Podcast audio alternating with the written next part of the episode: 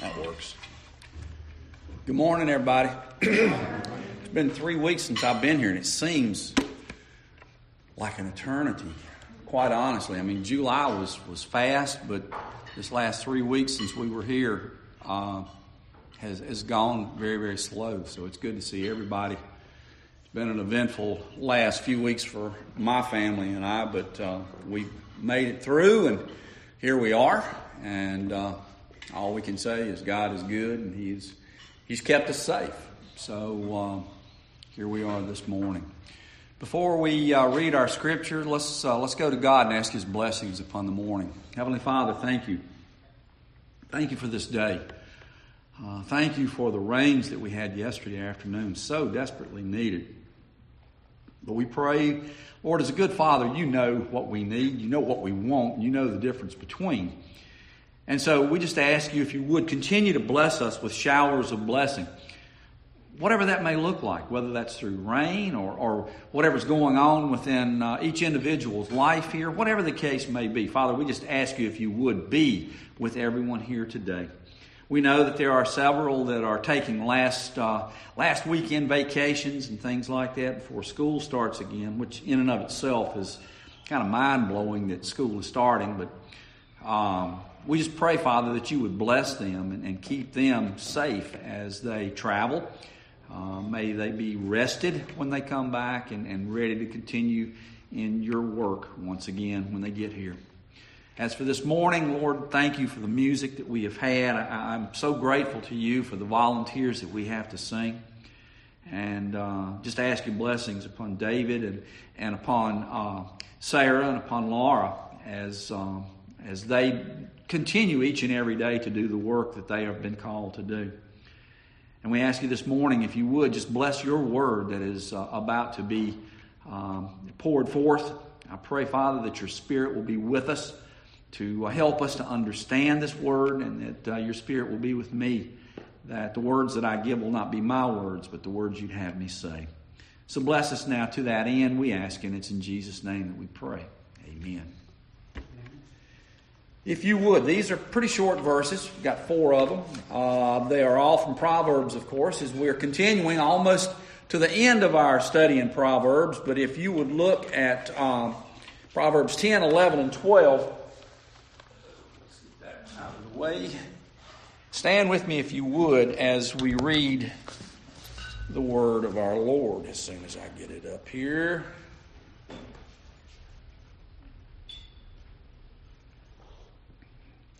From Proverbs 10, verse 9. Here's where Solomon writes to us Whoever walks in integrity walks securely, but he who makes his ways crooked will be found out.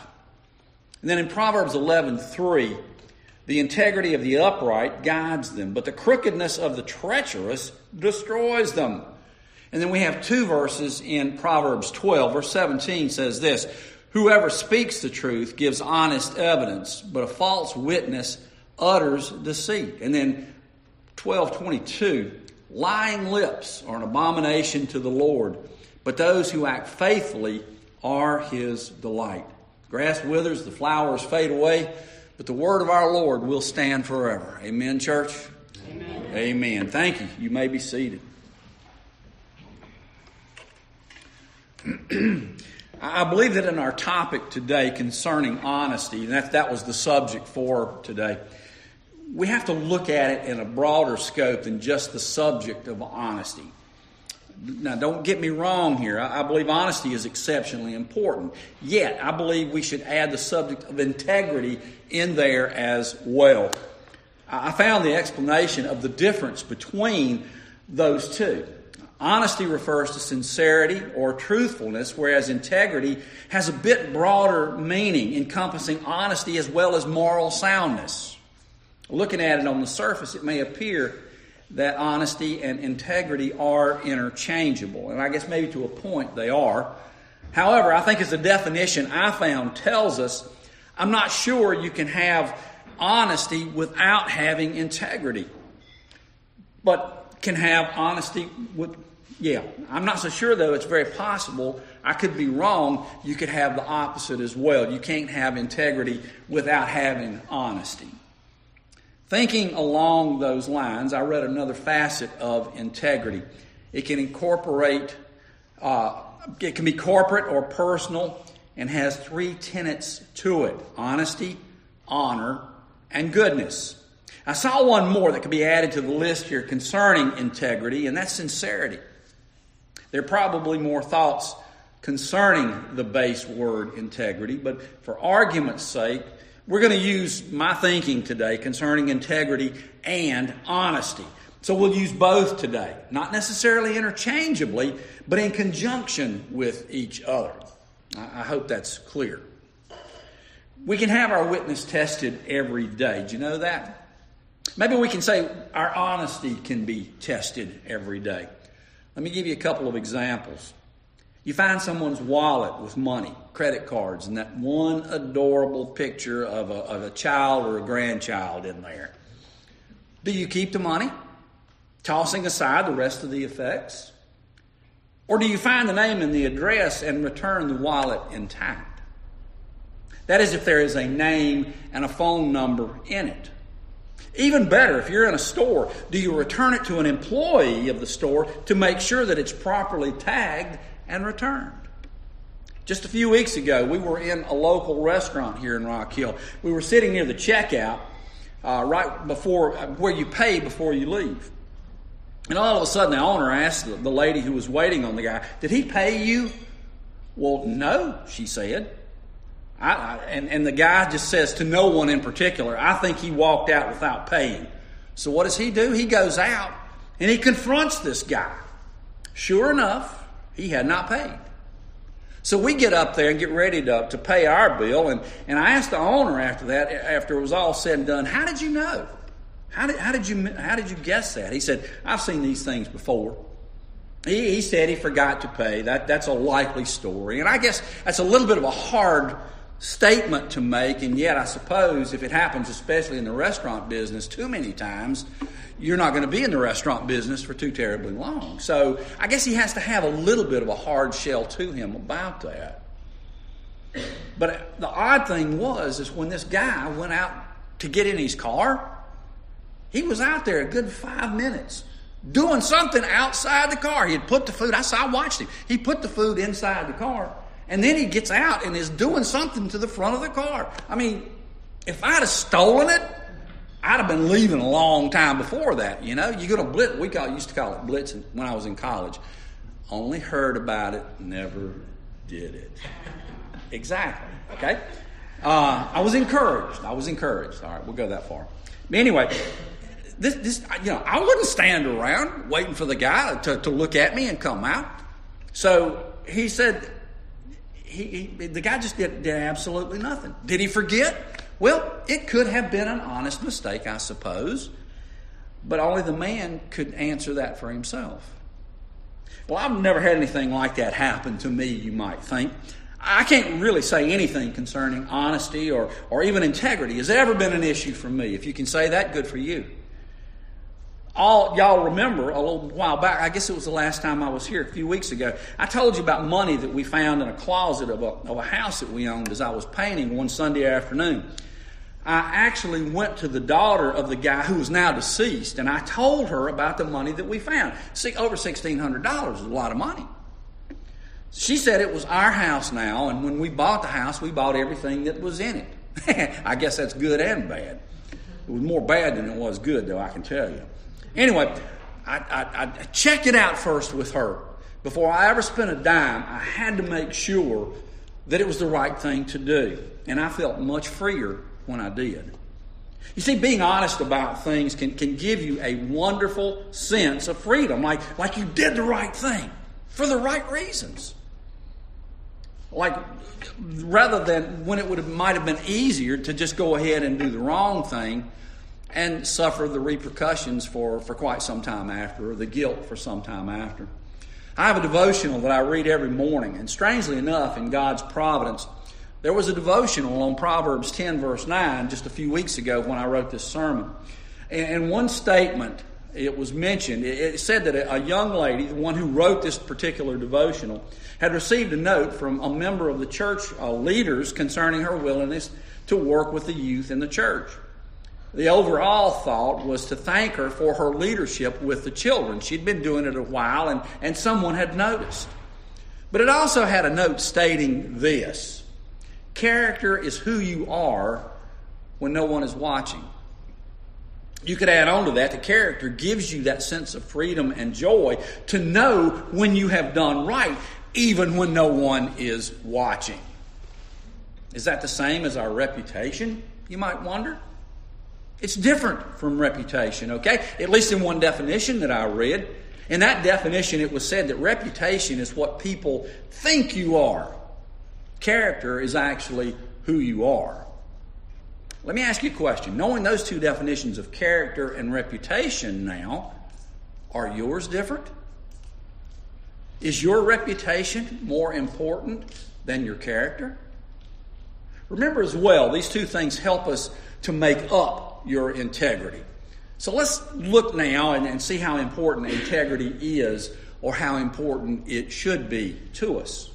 Let's take one example in the scriptures, one I use quite often, but for a different reason. Let's look at Job. I normally use Job as a kind of standard bearer for how to deal with overwhelming pain and anguish in, in someone's life. I used um, Job's friends as ones who, for a time, were model friends, ones that you could count on, especially when you were in pain.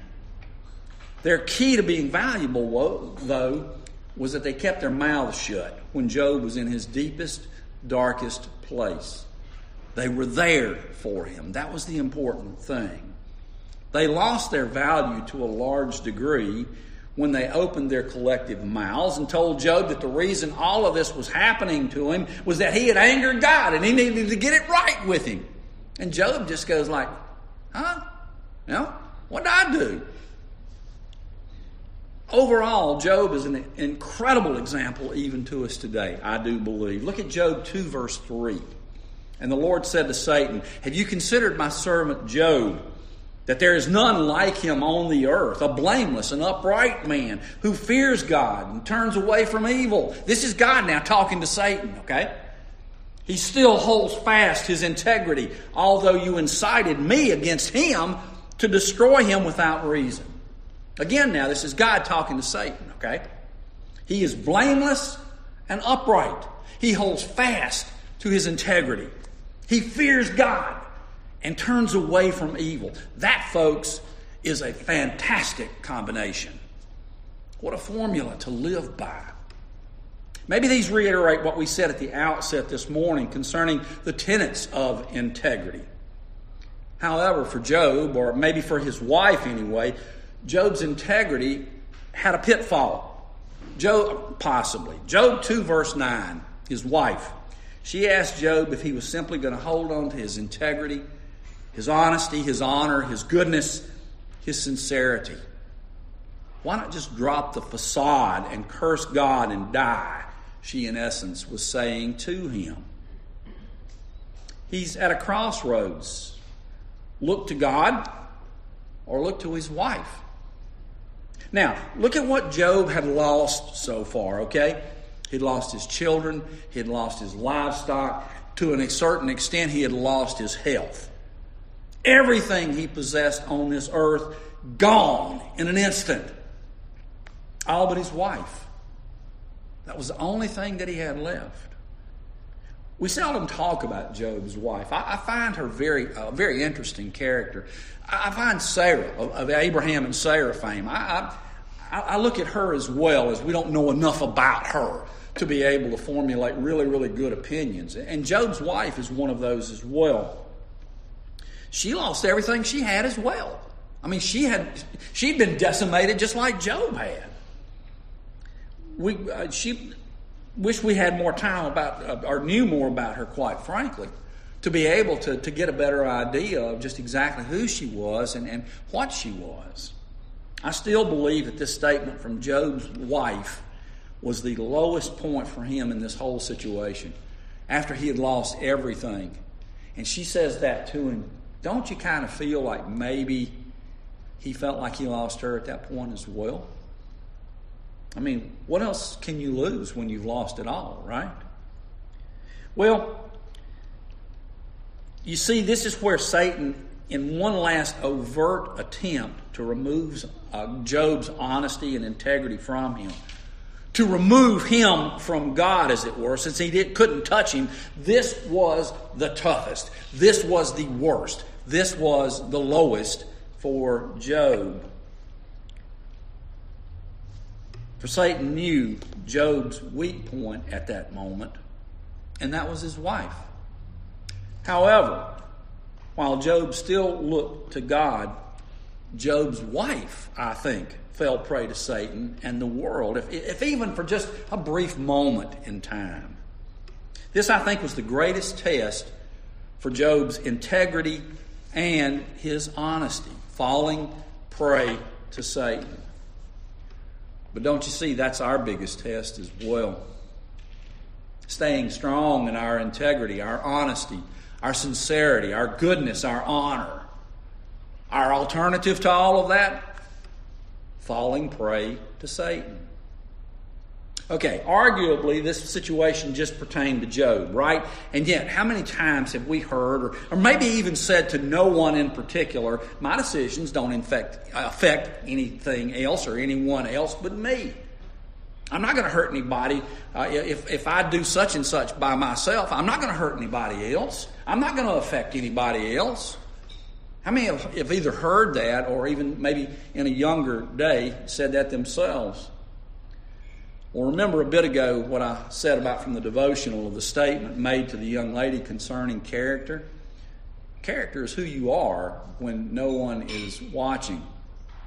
Or honesty is what you transmit when no one is watching. It's the guidelines by which you think may only things that you do may only concern you. But though, know this though, someone when you least expect someone else to be watching you, is watching you. Maybe another person, could be someone in your family. But do know this under all circumstances, God is watching you. Bet the farm the decisions that you make will concern more than just you. I think Job understood that as well, though. Throughout all the trials that Job experienced, he never wavered when it came to his integrity or his honesty. Honesty. He didn't look to himself to get him through his problems. He looked to God. He wasn't happy with God at times. He challenged God at times. He questioned God at times. But you know what God did? For the longest time, nothing. Never said a word. He let Job do all the screaming and hollering and all that kind of good stuff, okay? And oftentimes, when we feel like God is not listening to us because we're going through some problem or something like that, He's listening. He's just choosing right then not to answer your tirade, you know? But that did not change Job's outlook toward God throughout this entire thing, though. And in the end, if you look back at the end of the book of Job, he was rewarded richly. He and his wife. So it came out okay. So, what does integrity look like to you? We, have talked about several tenets or, or potential descriptions of what integrity entails, but what does it look like? We've talked about Job and we saw how he never let go of his integrity. That was what kept buoying Job, if you want to want to call it that, for lack of a better way to put it. We see it in our reading today. Three possible sides to integrity. Proverbs 10, verse 9, talks about walking securely in one's integrity. What does that mean? When we live securely, we can live in freedom. As I read recently, when you walk with integrity, you don't have to look over your shoulder. Have you ever received an improper email or text? How about having spent some money that you really, really couldn't afford to spend? I've, I've done that, and I hope you all have not done that. But I mean, it, it's not like what you'd think. anything like that. Okay, it was books and stuff like that. And my wife, where are you going to put that book? Because now I've only got one little bookshelf, whereas I used to have a, a whole wall of bookshelves. Where in the world are you going to put another book?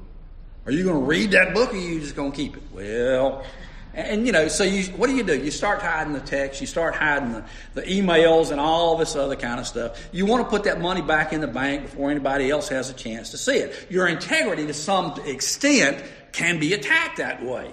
My wife just rolls her eyes and looks at me. If you're caught, though, you're trapped. Look today at the number of pastors who've been caught cheating with someone in their church, perhaps.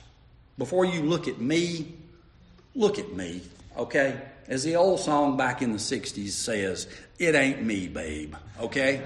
So just remember that, all right? This is an example only, okay? Anyway, some of these affairs have gone on for quite some time.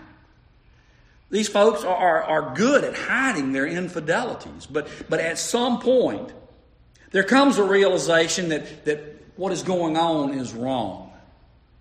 It weighs on that person. Proverbs 5:22 says an evil man is held captive by his own sins. They're ropes that catch and hold him.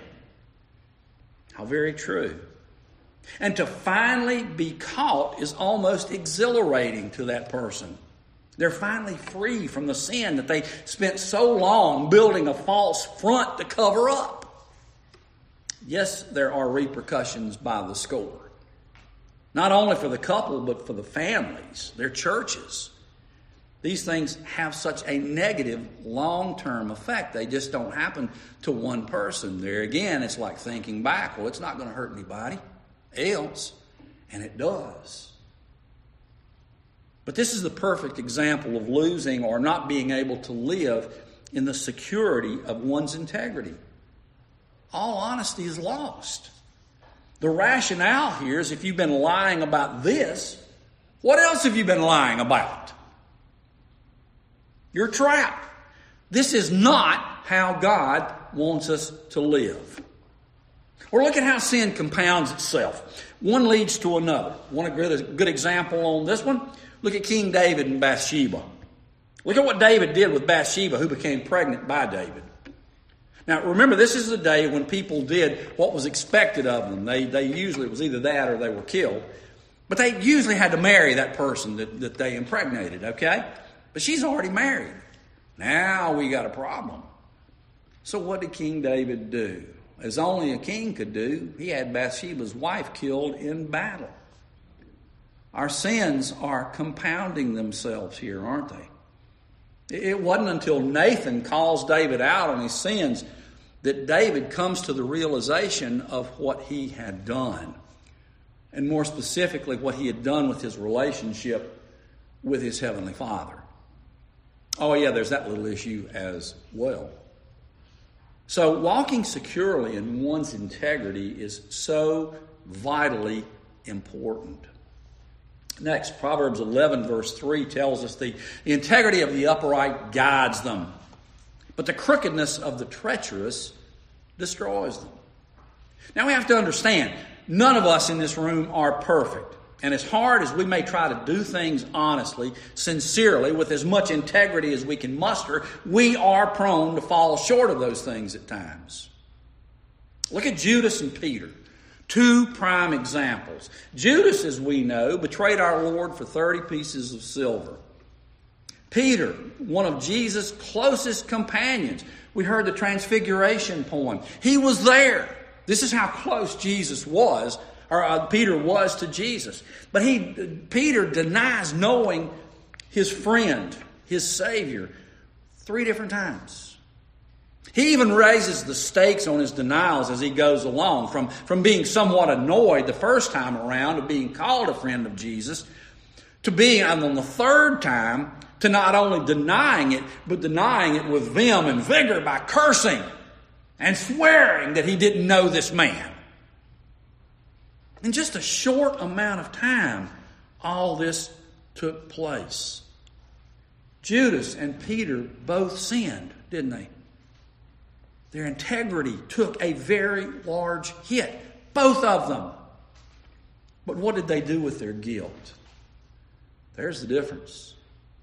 Judas didn't seek forgiveness from his master, his teacher, his rabbi. Peter did.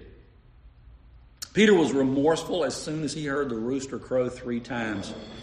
He remembered what he had boasted just a few hours before, and now he has been brought down so very far.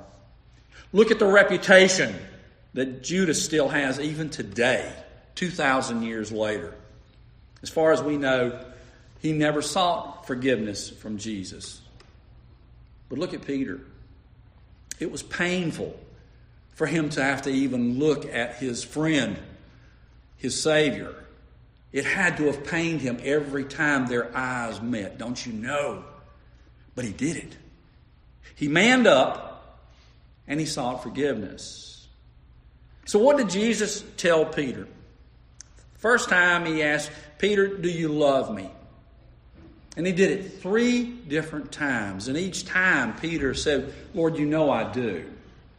Remember what he said feed my sheep, feed my lambs, feed my flock. Do you think him asking Peter three different times if he loved him was a coincidence? I don't think so. And look at how Peter came out of this whole entire mess. Different, yes, but for the better, I do believe. While the life of Judas came to a tragic end, Peter's ministry in just a few short weeks after Jesus' resurrection and, Peter's denial of Jesus, his ministry gets off to a roaring start on the day of Pentecost. He was the point man that day after the Holy Spirit had come upon them. And it only got better from there. But can you see here even though Peter's sense of integrity perhaps took a hit, maybe even we could say a big hit, okay? It came out maybe, arguably, for the better when all was said and done. Lastly, Proverbs 12, 17, and 22 concerns what we talked about sometime back, and that's the tongue. Verse 17 Whoever speaks the truth gives honest evidence, but a false witness utters deceit. And 22 Lying lips are an abomination to the Lord, but those who act faithfully are his delight. Ever told a little bitty white lie? Just a little bitty white lie? Or how about a big old dark, ugly lie? Ever have to tell another lie to keep the first one in check? Or you told a lie to someone, but perhaps others hear about it and they ask you and you have to lie again. And soon it gets to the point where you're believing that lie yourself.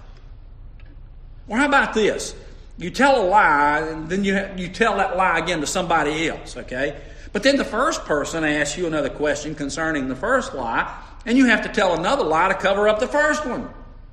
Pretty soon it gets to the point you don't know who you've told the truth, truth to, if you've even told the truth, okay? My grandmother used to say that some people would rather lie when it would be easier to tell the truth. There's a lot of truth in that, isn't there? Ever known someone like that? You know, when someone is telling a lie because their mouth opens, and yeah, politicians, I get that. But I mean, there, there are others other than politicians that do the very same thing, okay? I know, I know, I know that's harsh, and, and, and I'm sorry for that, kind of, sort of, maybe. Let's, let's look at Genesis 3 for a second. Look at how uh, the serpent twisted the truth for Eve. Lying is at times a simple twisting of the truth. Remember that, okay? Did God actually tell you that you shall not eat of that of any tree in the garden?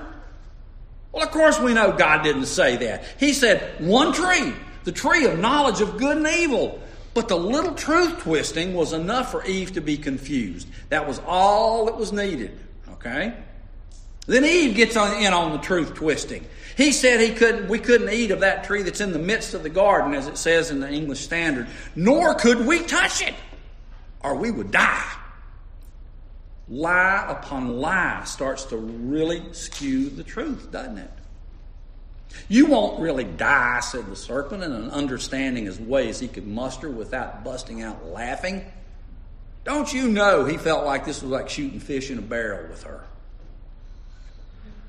God just told you that you, because he, he, you can't eat of that tree, because he knows that if you do, you're going to be as smart as he is. And he didn't want that. That's the last thing that God would want. The lie doesn't end there, though. After the two had eaten, they realized that they were naked. See what the lie got them and us? The simple knowledge of being in our birthday suit until we put clothes on? Wow, that was a big gain, wasn't it? God comes looking for them. Here is another pitiful display, and I say pitiful display of lying. When you're caught in a lie or worse, or the person you're going to tell a lie to already knows the truth. That maybe even is, is worse. But the lies continue. Why'd you guys hide from me? God asked them. We were afraid. Aha, they finally tell the truth on one, didn't they? So, what did they do when they were caught in their lie? They try to blame everybody else for it, don't they? Eve blames the serpent, Adam blames Eve. Adam even goes so far as to blame God. If you hadn't put this woman down here with me, I never would have had a problem with it. Desperate people caught in lies will say and do desperate things. Did this end the integrity of Adam and Eve? It'd be a good question to ponder because I really don't know if we have enough scripture evidence to, to dictate otherwise. We know so little of the two after that. We can only gather, though, that though, though they condemned us all to a life of sin because of their disobedience, it kind of leaves us with a little bit less than kind remarks about our first father because of what he did to us. But they were told that they would work and suffer and live hard in life, much like we have to do at times to endure. They might have repaired their integrity because of their subsequent honesty and sincerity years ahead. I'd like to think that they did, at least anyway. Maybe they built their characters back up again to be considered good, trustworthy folks after that. I mean, after they did that, they might be worth listening to. Don't do this, okay? And that would be maybe the best lesson that they could give to anybody. But it looks like in Genesis 5, Adam lived to have many generations, living up to the ripe old age of 800. So you'd kind of hope that maybe in that time his integrity was restored. Which is really what we hope for for anyone who is guilty of being less than honest, right? Simply put, in closing, Proverbs 21 28 says this A false witness will perish, but the word of a man who hears will endure. Those who endure are ones whose integrity and honesty is above reproach. Their character is impeccable, though maybe not perfect. They're to be trusted as our Lord Jesus Christ can be trusted. For we know that what he says to us, we never have to question, do we? The honesty is all part of living a Christ like life for us. Maintaining a reputation that, that can always be depended on which is our ultimate with other people, I think. My question to you, then, closing, then, is just simply this Are you living a Christ like life to the best of your ability? To the ability to where you can be trusted, to where your word is your bond? If you're not, why aren't you? Let's pray. Father, thank you for this morning and for this lesson once again uh, of integrity, honesty, sincerity, goodness, honor. We thank you, Lord, for these reminders that uh, we can strive to do the best that we can possibly do, even though we know we're going to fall short. But Lord, let us never use that as a cushion, as an excuse. Let us always look to live that Christ like life to the best of our ability. Not to just say, oh, well, I'm human and I fall short. Let us not fall to that. Please, just help us with strength and courage to follow you better so that we can be trustworthy to all those around us. We ask this in Jesus' name. Amen. Amen. Our catechism question for this morning, question number 35, is this Since we are redeemed by grace alone, through faith alone, where does this faith come from? The answer all the gifts we receive from Christ, we receive through the Holy Spirit, including faith ourselves.